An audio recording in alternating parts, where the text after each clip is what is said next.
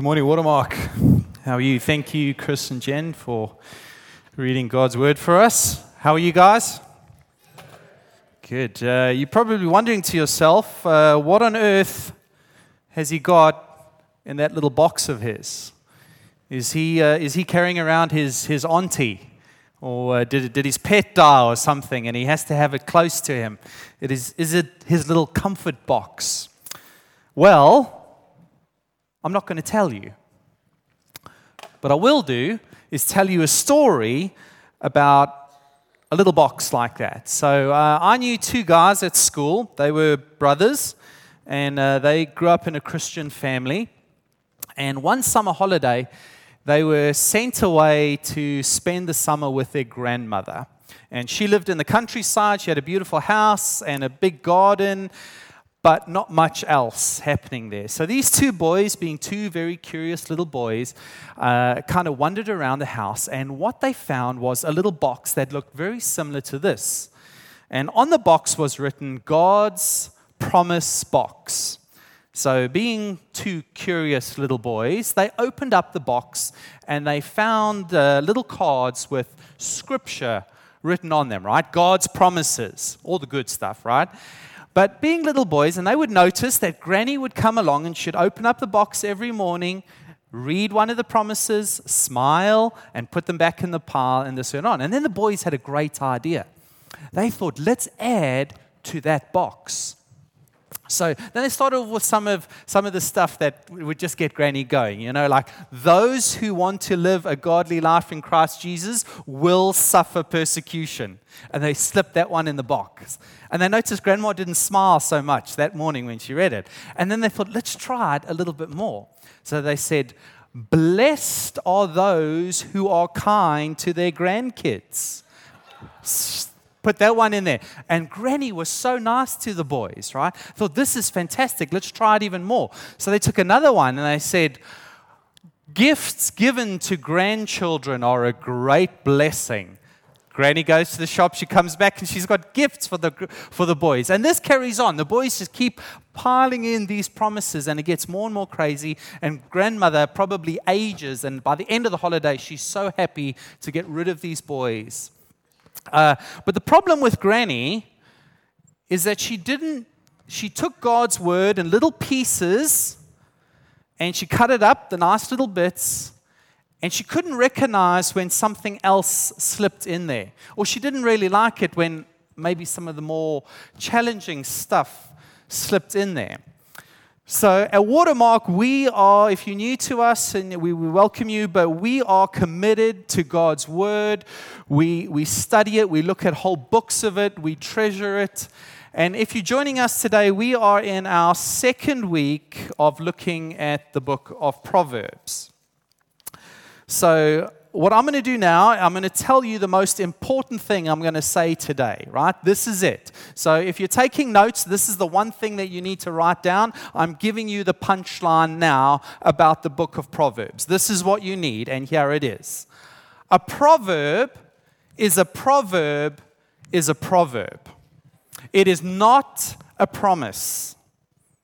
Okay? It is a general truth. It is usually true, but it is not a promise.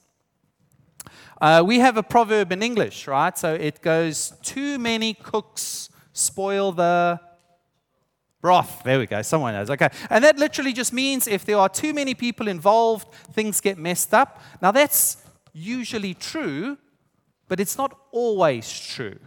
So, Proverbs is kind of looking at life and describing it as it really is. It's not just church on a Sunday, but it's looking at life how it really is. It's kind of life in the street, life at work, life at school, life at home. It's almost like someone took a GoPro, shoved it on their head, and is walking around the streets of Hong Kong just observing people just observing life, and they come to it and said, This is what it's like, right? And they write these proverbs about life.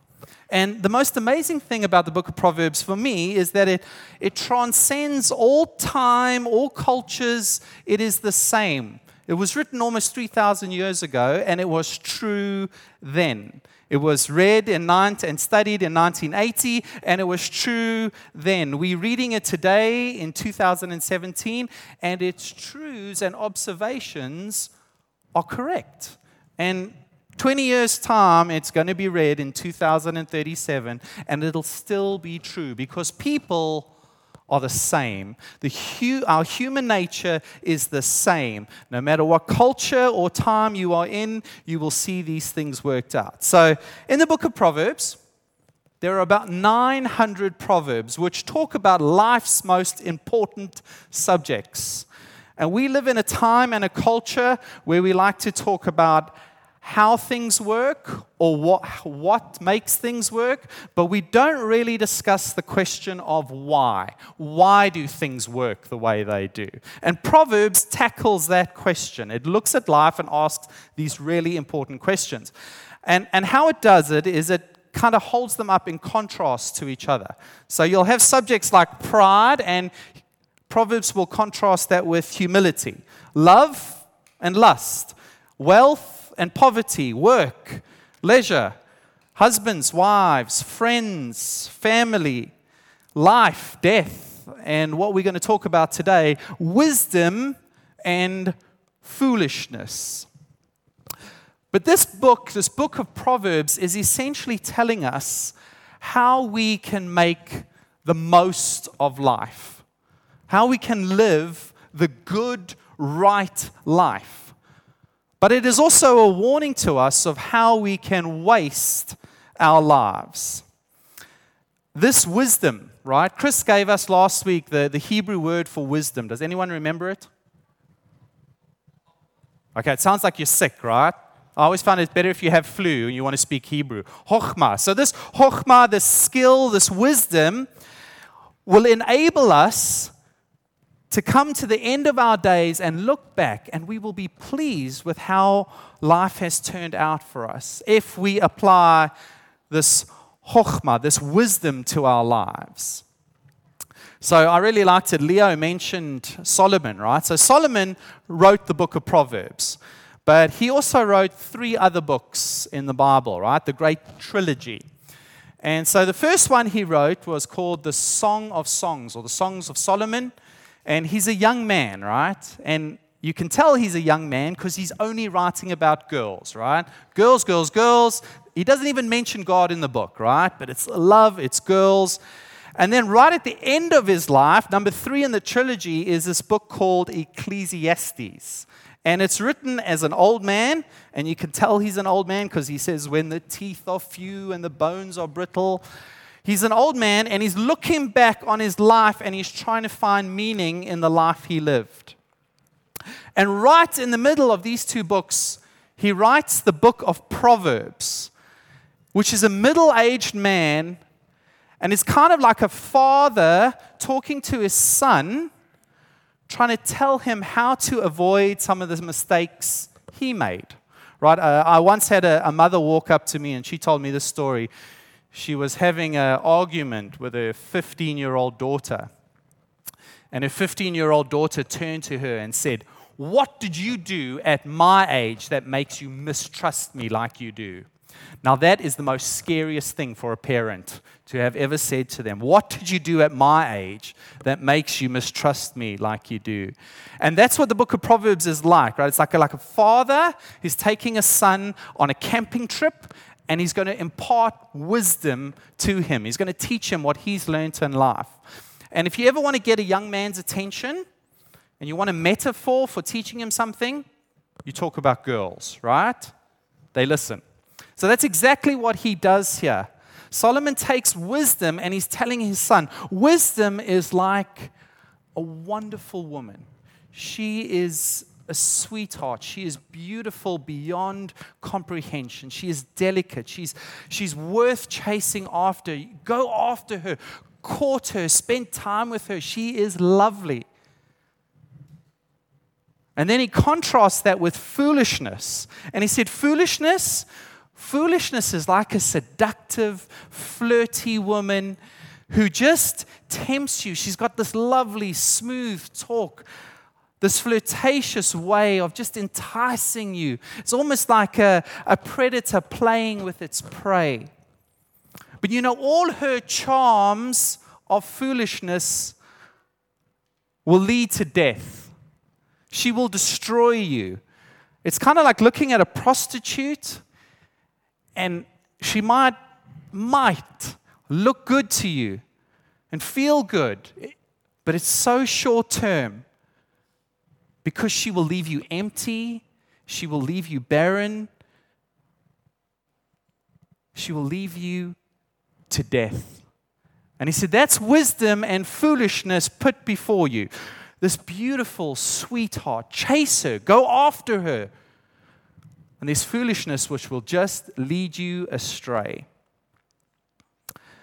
Chris said it last week, and I have to say it again. Wisdom is not intelligence, right? You don't go to university to get wisdom, right? It's not intelligence because there are some incredibly great minds out there who can be incredibly foolish, right? So uh, I, I, picked this guy, Gary Hart. Anyone know Gary Hart? Remember Gary Hart?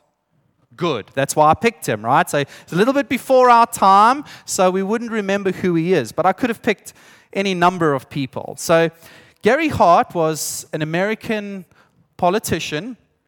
He was also a lawyer, an author, and a college professor. This guy was described as a genius. He had sharp wit, a mind that worked at a different level. But he was a fool. In 1988, he was running for the nomination for the Democratic Party for president.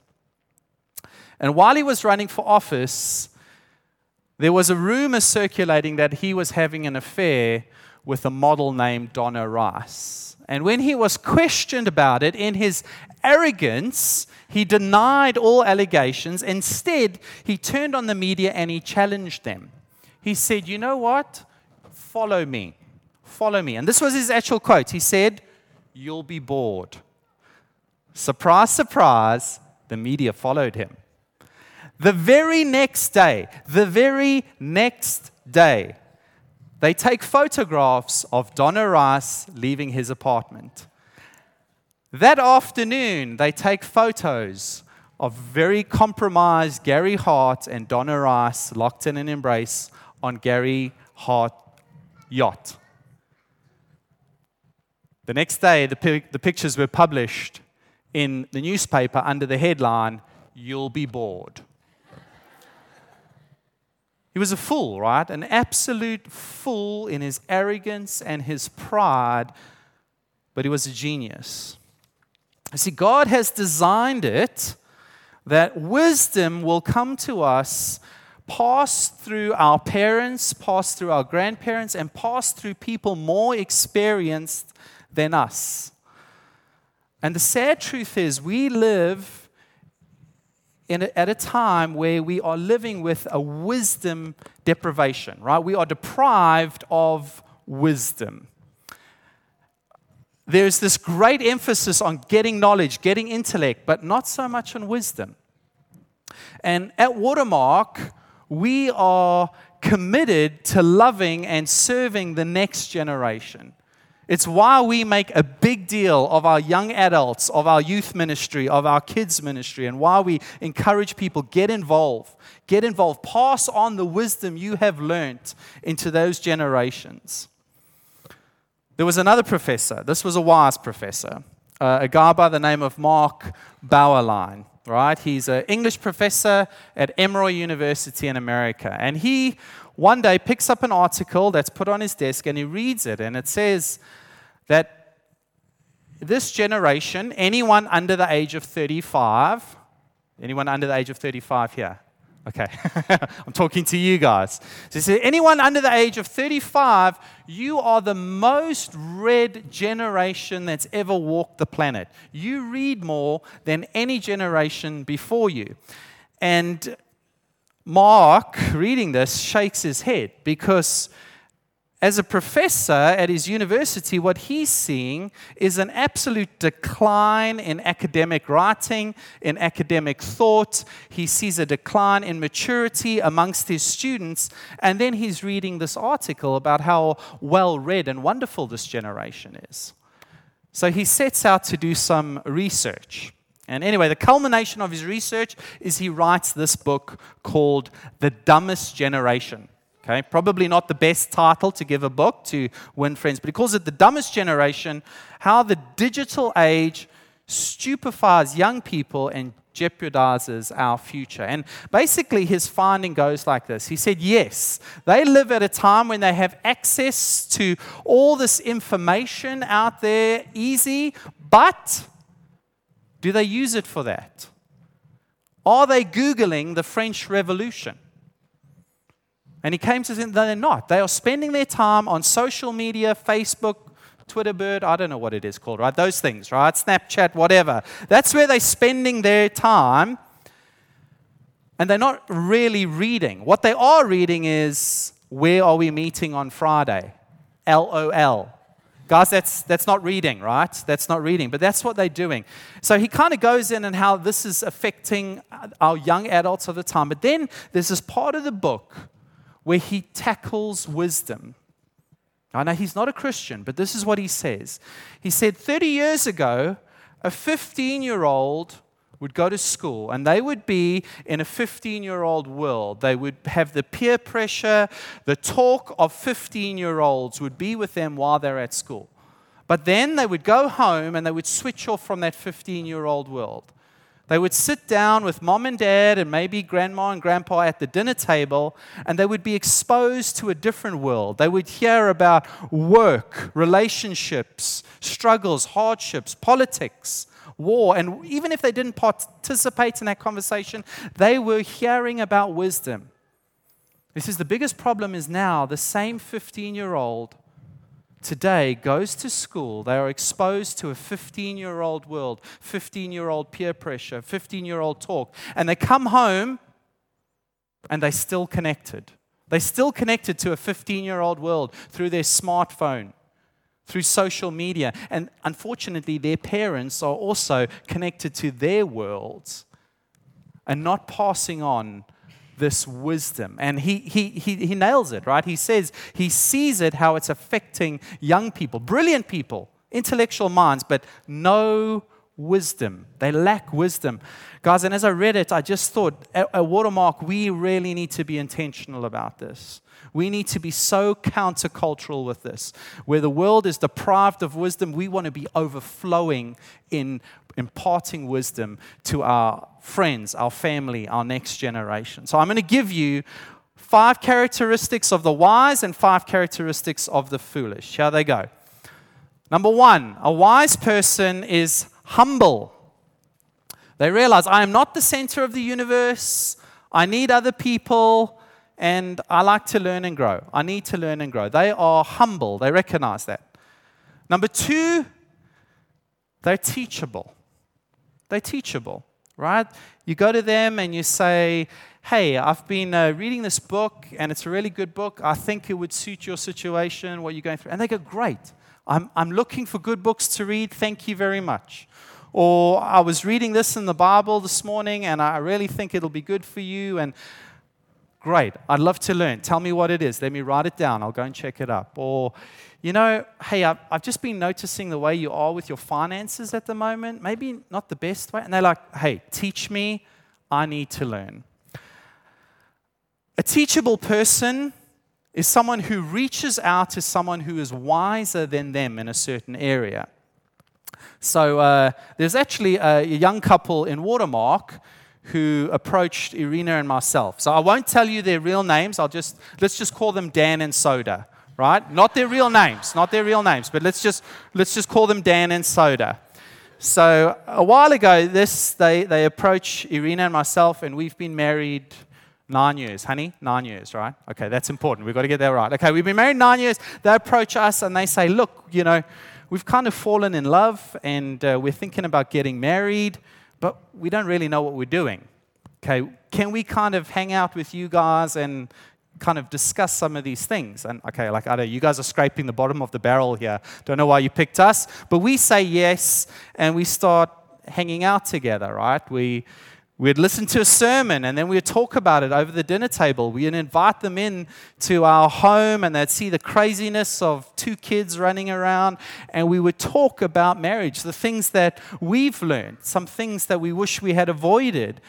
And uh, Dan and Soto are just asking great questions. And I find one of the most amazing blessings was not for them, but for us for Irina and myself, we began talking about our marriage, right? And we began reflecting on some of the things that we've done well and some of the things that we haven't done so well. So it was a blessing to us to be able to teach them. And I, I honestly think uh, Dan and Soda, one day they will be able to bless others, right? They would be filled with wisdom, able to do that for another couple. Just don't ask them any tips on hairstyles, right? Not, not, not the, so wise in some areas, foolish in others. Okay, so number three, a wise person has empathy for others. They realize what they do has an effect on other people. What I did there, what I said there, did that make you feel bad? I, I'm really sorry about that. It's not just me, I have empathy for how others feel. If they see suffering, it affects them, it bothers them. It's not just don't blink your eyes, they have empathy for what's going on around them. Number four, a wise person acts upon wisdom. Right? You say to them, Do you see this in your life? Yes, I do see it. I do see it. A wise person, when wisdom is given to them, they take responsibility for it. They go like, "This is my relationship with God. I need to take responsibility for it. I need to pray. I need to be reading my Bible. I take responsibility for it. This is my family. These are my kids. I take responsibility for it. And here's the most amazing thing is as a wise person, as you act upon wisdom, Proverbs teaches us you get wiser still. It's like a snowball, right? You get wisdom, it gets bigger. Your learning grows. You add to your learning, and, and wisdom grows. And this leads us to point number five a wise person's life bears fruit. A wise person's life bears fruit. Because as they get wisdom, they are not just hearers of it, but they are doers of it. They don't just listen to wisdom, but they do wisdom in life. And they are people that change. You see, you see them, and a year later, they're different. They're not so foolish in certain areas anymore. They are changing, they are growing in wisdom. And it says, wisdom rewards you. How you respond to wisdom, wisdom in your life will reward you. Your life will be different. You will make changes. There's a wonderful term that I read. It says this it says, correction builds connection. So you go to a wise person and you kind of course correct them. And what it does is they, they begin to love you. They say, Thank you for that. Thank you for sharing your wisdom. Thank you for taking the time to walk with me in this. And it builds a connection, it builds a relationship between the two of you. So a wise person's life bears fruit, their life changes, they change. Now, five marks of the foolish. A foolish person is proud. You're wrong. I disagree with you. My way is right. They're proud. Number two, a foolish person is unteachable. Hey, uh, I've been reading this book and I think it would really help you. I didn't ask you to give me a book. Why don't you read the book? Unteachable. Number three, a foolish person is self centered. I'm the center of the universe. It's all about me. It's always about me. You, the rest of you, just orbit around me. I'm the center of it. My way is right. You have no empathy for how other people feel when you approach them. Hey, do you realize what you did there, how it made other people feel? What about me? Do you know it made me feel? It's always about them. They are self centered. Number four, a foolish person scoffs at wisdom. They say, I will decide for myself what is good and evil. And what they really do is they want reality to change for them. Like, guys, you're heading for a train wreck. No, no, no. That train better move out of the way for me. They're unwilling to make life changes. What's worse, it, Proverbs tells us that if you rebuke a fool, you incur abuse, right? They begin to shoot you as the messenger. So you bring them wisdom and you say, you know, I wasn't really great the way you were speaking to your wife the other day. And they turn to you, well, what about you? What about the way you talk to your wife? And they shoot the messenger. It's a fool. And above all, number five, a foolish person's life is barren, it doesn't bear fruit. It doesn't mean that they're not successful or they can be incredibly wealthy, like as the world describes success. But if you look at it, their life is kind of like a hamster on a wheel. They go around, they make the same stupid decisions, the same foolish things that they do again and again. And a year later, they are still doing the same pattern, the same thing. And if you kind of scratch away at the surface, you kind of find that their life is barren. It's empty, right? no real deep relationships. So that's wisdom. But there's a problem. There's a problem. If we, for a second, we go back to, to Solomon, right? So, like we said, Solomon wrote the book of Proverbs, and Solomon has just become king. And God says to him, Solomon, Ask me for anything. Ask me for anything. And Solomon says, God, give me wisdom. And God is really pleased with his answer, right? And he gives him all the other stuff he didn't ask for. He gives him power and he gives him wealth and he gives him fame, all the other stuff he didn't ask for. But here's what he said to, to Solomon, right? You can find it in 1 Kings. This is what it says He says, I will give you a wise and discerning heart. And then he stops, and there's this two letter word right there, a really important word. This is the word if. If. And we miss this word. If. If is a conditional, right? It's based on something. So here's the condition if you walk in my ways and obey my statutes and commands. At some point, Solomon's life, he started to neglect these. Started to wander off. And Solomon, if you, if you follow his life, he had lots of wisdom for others, but very little wisdom for himself. Do you know people like that? Always great. They can give you lots of advice, but not so much wisdom for themselves. I mean, here's a guy there, he's telling his son about the dangers of chasing after foolish women, and yet he had 700 wives. Guys, 700 mothers in law. Is that wise? I mean, it's crazy, right?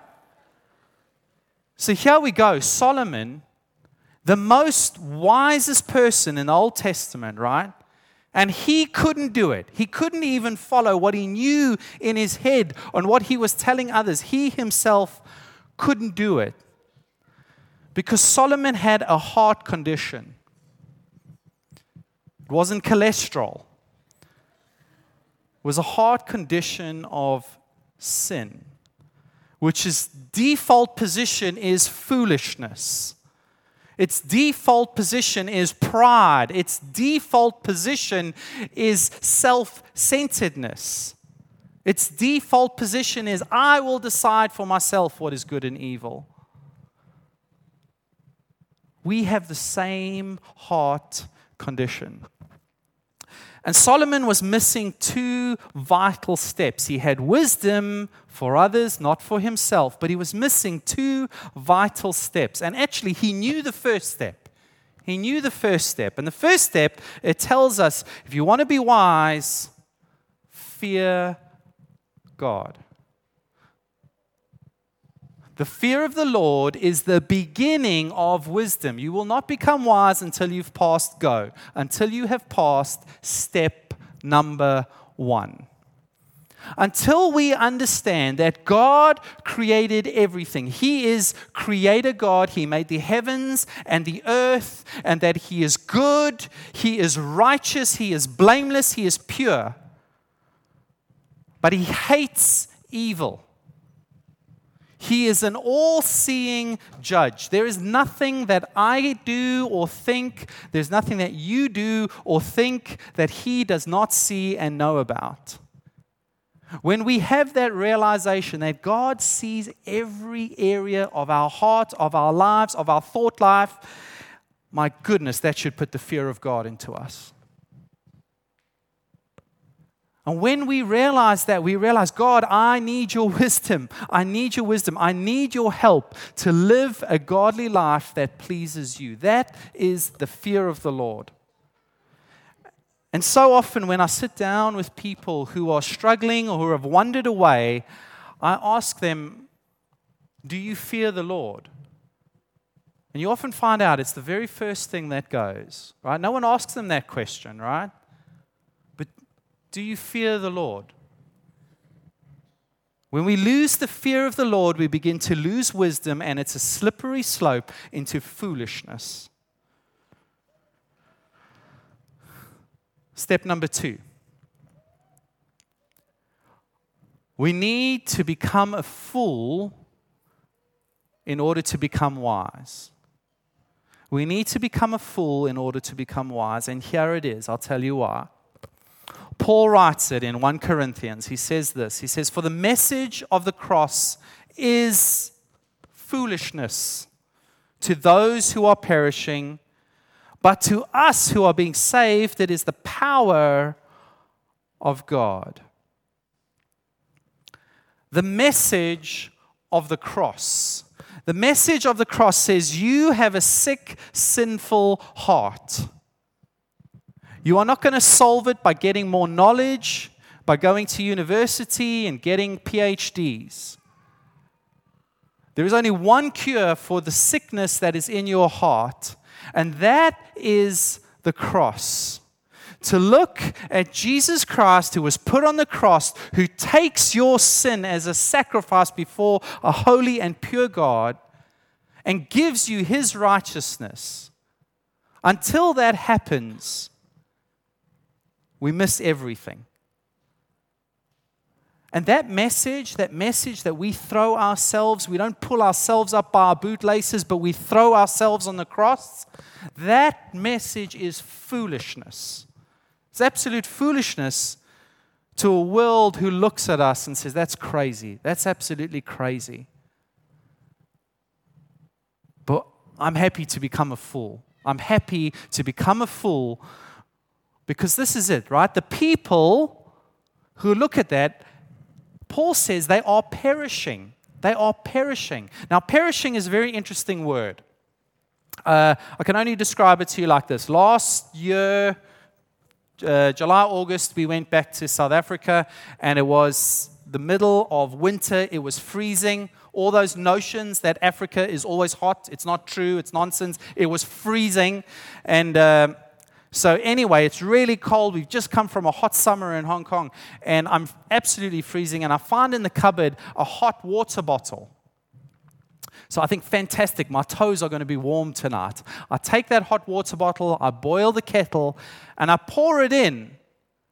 And the water begins just dripping out of this hot water bottle.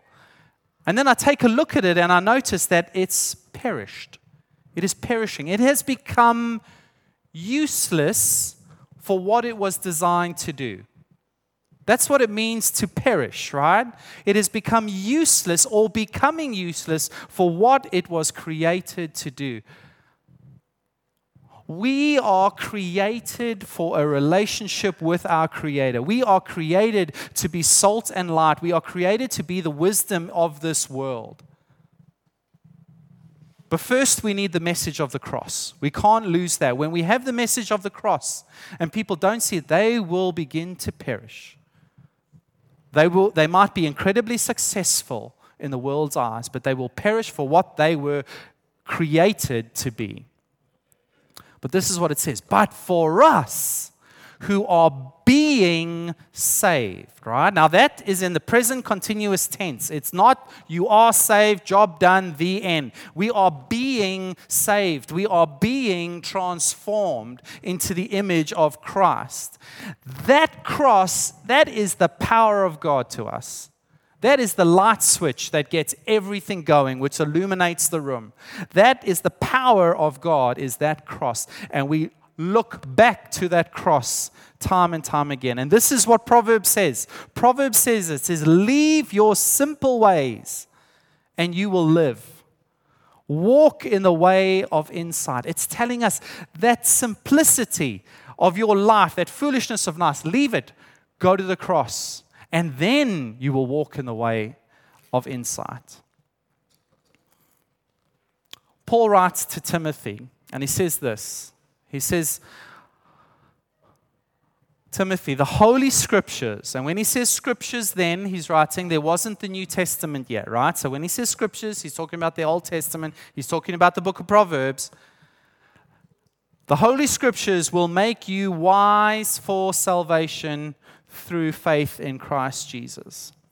And there's actually a lot of scholars that don't really like the book of Proverbs. They say it's, it's kind of a waste of time because there's no message of salvation in it.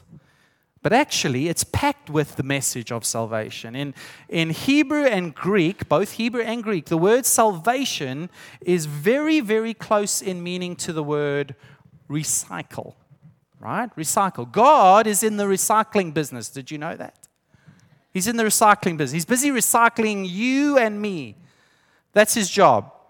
So it's kind of like there's a, a, plastic bottle. You've kind of seen it on the side of the road, squashed down. God takes that, the rubbish of the world, He takes that and He begins to recycle it, make it useful again for what it was created for. That's what God is doing in your heart. And that's what Proverbs is telling us the whole time. He's saying, listen, God takes you, He transforms you from being a sinner to a saint. In Bible terms, justification. But then it doesn't stop there, right? That's the beginning point of our walk with Him because then He says He moves us from foolishness to wisdom. In Bible terms, sanctification. You know, a, a, wise person never says, I'm wise. If they do, they're not wise, okay? They might say, I'm wise in some areas and I'm foolish in others, and I need to learn and grow. See, Proverbs tells us the sort of life we are saved for. It reminds us of the life we're saved from pride, self centeredness, defining good and evil for ourselves, but it also tells us what kind of life we are saved for. And I think sometimes we spend too much, too much time telling, telling everyone what we're saved from and not enough time telling people what we are saved for. We are saved for eternal life. We are saved for good works in Christ Jesus, which He prepared beforehand for us. So, we're going to do something a little bit different where we take communion at the end of the service.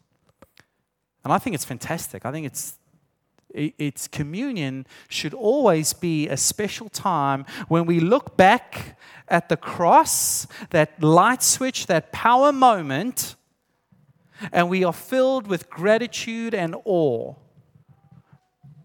we always look back to that moment and we give thanks and praise for that moment. And that's what we're going to do. But I would also like us, as we take communion and while we sit down, to ask God, to ask the Holy Spirit, show me the areas of my life where I'm foolish. Maybe you know the areas of your life where you're foolish, and you can say, God, I'm foolish in this area, just help me. Help me. Maybe it requires the first step of reaching out to someone who you believe is wise in that area which you struggle with and going to them and saying, Can I meet with you? Can I? I'd love to learn from you. Love to grow in you. So, can we do that? As we take communion, we're going to reflect on the beauty and the wonder of the cross and never lose our gratitude and awe of it. But also, we're going to ask God as we walk in the way of insight Would you show us which areas of our lives we are foolish in and help us to grow? Uh, you know, if I could have spoken to that little granny who took God's word and cut it up into little pieces, ripped it out of context, and took it in bite sizes, I would say to her, you know what? You can throw away that box. And what I'd love to give her is just something very simple.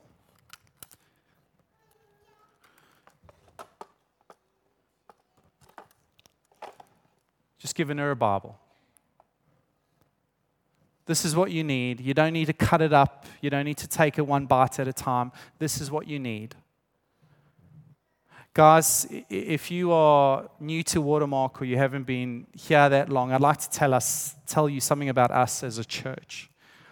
We are committed to loving each other. We are committed in walking with each other on this path of changing from fools to being wise.